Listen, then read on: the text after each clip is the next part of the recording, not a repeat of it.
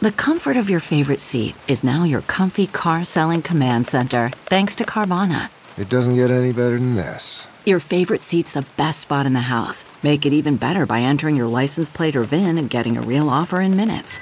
There really is no place like home.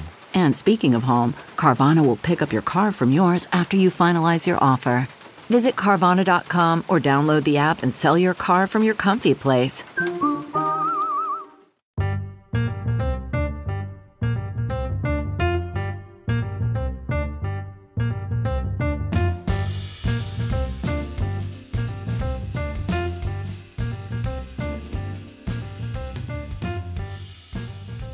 Hi, Mark. Uh, how are you doing, man? Honestly, this is a rough day. I will warn you and the listeners. I'm basically running on empty. I, I quite literally uh, didn't sleep last night uh, because of what happened yesterday. Yes, and what Mark is referring to, of course, is uh, yet another school shooting that happened yesterday. This time in Uvalde, Texas, where 19 children, fourth graders, little kids, fourth graders, and three of their adult teachers were killed by a gunman who was armed with body armor a uh, assault rifle, um, and who happened to trap these kids in a room and killed every single one of them, which is just such a terrible, terrible thought yeah, the the details that are coming out are just absolutely horrific. And, and even yesterday, it was one of those days where, as the news cycle went on, the body count rose. But you know, from from the beginning, I actually have friends that, that live in Texas, and they were mm. texting me because they were hearing about it, you know, on the local news, and it became, of course, very rapidly a national story that evokes so many, too many memories of this happening elsewhere. And there's almost like a litany of schools now, and we know the names not because of some sort of wonderful educational accolade, but because they have basically become the memorial sites to slain children it's literally getting to the point where these shootings happen so often like you have a difficult time even remembering them. You know we remember the big ones you know columbine which was really probably one of the first big shootings newtown which was another horrible massacre of young children in uh, 2012 columbine was 1999 but i mean there have been so many other shootings between those. And you know this is a public health crisis or some people are phrasing it as a public health crisis that we've been talking about for you know more than 20 years now. Well that's that's exactly it. And l- listen i i know right off the bat this is uh, something that is highly political although it, it's interesting when you when you push back against it as a as a as a true public health disaster you're told to respect the dead and not make a political issue out of it. Well, well i'm sorry the, the reason that you have to is this is clearly a failing policy uh, I, I do not intend for the show to be political. I actually think I am remiss as a doctor if I don't speak up on behalf of the public health. And, and my voice is breaking right now because I am just broken for those kids. Like I saw, I saw someone uh, say yesterday that the main change between Sandy Hook and now is that children are now routinely drilled on what to do in the event of an active shooter. And we have taught them to hide, to barricade, to run, and if necessary, to fight. And that's the best we've come up with. We have tried to arm little kids with evasive maneuvers. And when that doesn't work, we just sort of throw up our hands and say, oh, well, I guess it happened again. And it's just, it's just got to stop. it, is heartbreaking every single time. And I, it's just, it, this cannot go on in this country. Yeah, and, and, and look, just going back to these, you know, these lockdown drills. You know, my kids go to school here in New York City. Um, we fortunately haven't had many of these, you know, types of mass shootings here in New York. I think in part because our gun laws are stricter here. But you know, our kids still practice these drills, and you know, how can you tell me that we're not traumatizing kids with these drills? I've heard that in some schools, like you know, they'll actually have law enforcement come in to simulate uh, a shooting event. I mean, how does that not traumatize young children? Children. And how, again, like, how do we accept this?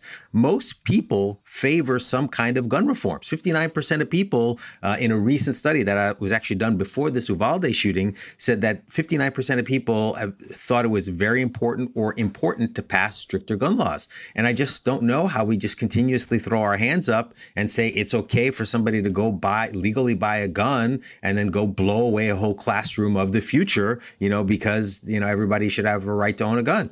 Yeah, there were some really chilling details actually about these drills, and I saw teachers commenting online. One, this just really got to me, said that, that the, teacher is trained that if there is a child who gets locked outside the room, who is banging on the door and begging to come in, that they're not supposed to let them in because that could be the shooter, you know, coercing them to do that, and then they're gaining access to the room. It's just you know, all these oh, horrendous, God. chilling scenarios, and it's interesting, you know the Onion, you know, a, a satirical newspaper, now every time this happens, runs a headline and they, and they say, no way to prevent this, says only nation where this regularly happens.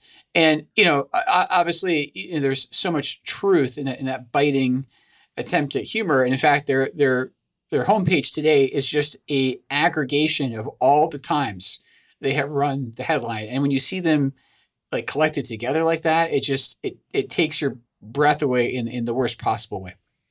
Yeah, and again, you know, if you think the about our role as physicians, you know, our goal, our our the oath that we take is to help people live happier, healthier lives. And you know, again, as as a physician, you know, forget the whole politics of guns. You just see, you know, recurrent events where large numbers of people are killed. And again, there's the physical killing of the bodies of these children, but then think about their families, think about their siblings, think about the school community. Those people will never never be the same again. The emotional trauma is so great for them.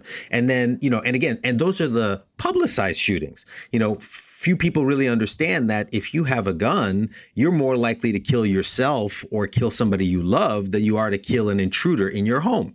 So, you know, I think like as as as physicians, you know, I see this again as a as a public health issue that, you know, this product that's being sold and, you know, a product that is being used in a certain way is causing severe physical and emotional trauma and, you know, we have to figure out a way to to to do better. CarMax is putting peace of mind back in car shopping by putting you in the driver's seat to find a ride that's right for you. Because at CarMax, we believe you shouldn't just settle for a car, you should love your car.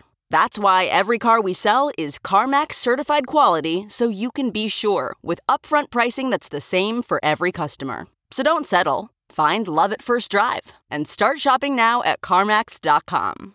CarMax, the way car buying should be.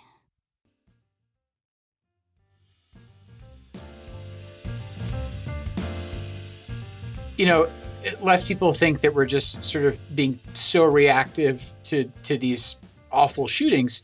I was actually trained as a resident to ask about gun ownership as a as a part of the social history, as a part of a mm-hmm. safety check. It was in no way an attempt to undermine someone's Second Amendment rights. It was looking out for their health and safety, just as we screen for other potential threats. And, and I think that's where this has gotten so charged and, and politically riven, where I think actually medicine can come at it from an apolitical stance in terms of assessing risk. There is clearly risk. Where things get political is how do we fix it? And, you know, eh, listeners to the show will know I'm originally from Scotland. Scotland actually had a horrendous school shooting 26 years ago in a small mm-hmm. town called Dunblane. I used to go there and, and, play there with one of my friends growing up. So when that happened in Dunblane, it, it chilled me to the bone. But since then, the British government, far from perfect, believe me, responded by enacting incredibly tight gun control legislation. And in all the time since, there have been a grand total of zero school shootings in the UK.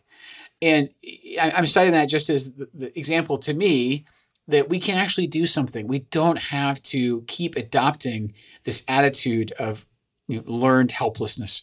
Yeah. And, uh, you know, I think as I think about the public health approach and, you know, educating people about the public health issue related to firearms, you know, I, am just confronted with the fact that I think that any kind of public health communication in this country at this point is, is, is difficult because the country is so polarized. We are, you know, there's certain populations of people certain groups who like don't want to believe any kind of expert at all. And, you know, to some extent, like to see what happened with COVID, I, I even yes. wonder whether a public health approach works better. And, and I'll tell you, you know, one approach that I think might work is helping people to travel outside of their country to other places to see how other people live. You know, I've been to, I've been all over Europe, I've been to Asia. Like people in France don't worry about going to the mall and getting shot, right? People in Spain don't worry about driving on the highway and getting cut off and getting your head blown off. And I think to some extent we have to help Americans understand that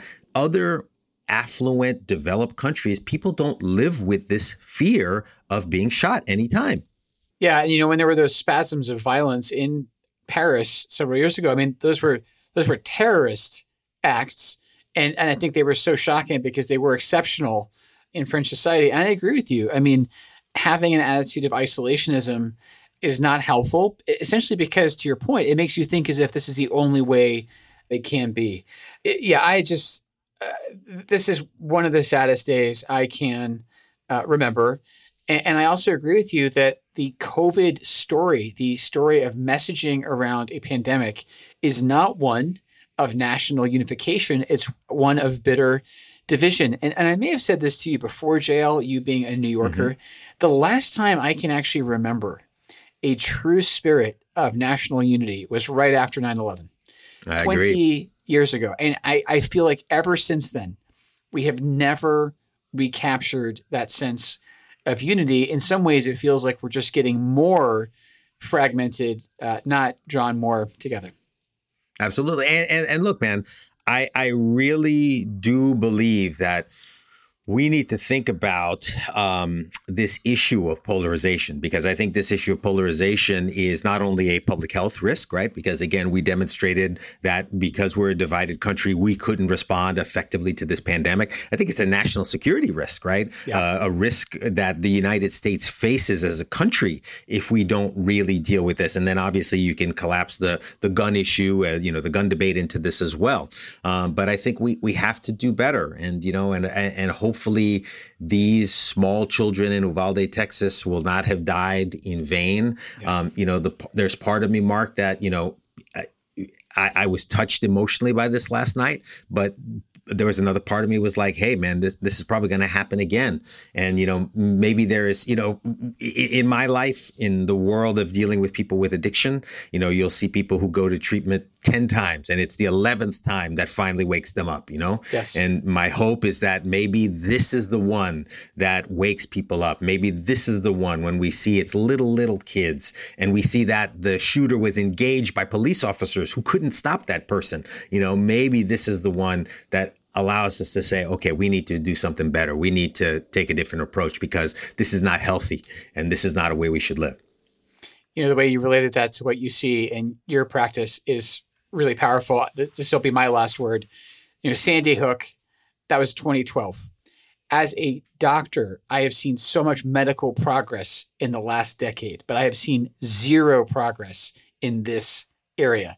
And and you're right. I mean, as horrendous as Sandy Hook was, as horrendous as all the school shootings between then and now have been, maybe this is the one that will finally catalyze change. On a day like today, that's really all we can hope for. For sure, and God bless those kids, man. God bless those families, and and uh, and hopefully we can we can figure out something better than this. Thanks, JL. Thanks to our listeners for listening to this one. We just felt it was important to talk about it in a timely fashion and uh, and release our thoughts. So, thank you. That's all for now. If you like this show, be sure to subscribe, leave a review, follow us on social, and tell all of your friends to listen. Do you have a medical question or concern? Ask us by leaving a message at 855 Audio 66.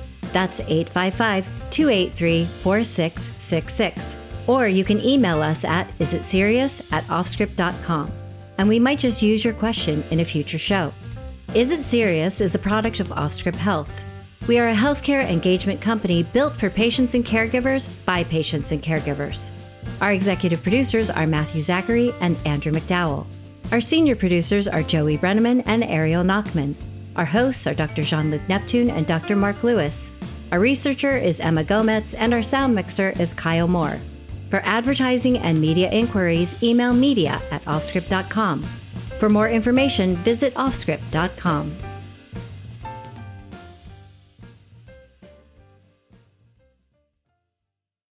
Look around. You can find cars like these on AutoTrader, like that car riding your tail. Or if you're tailgating right now, all those cars doubling as kitchens and living rooms are on Auto Trader too. Are you working out and listening to this ad at the same time? Well, multitasking pro, cars like the ones in the gym parking lot are for sale on Auto Trader. New cars, used cars, electric cars, maybe even flying cars. Okay, no flying cars, but as soon as they get invented, they'll be on Auto Trader. Just you wait. AutoTrader.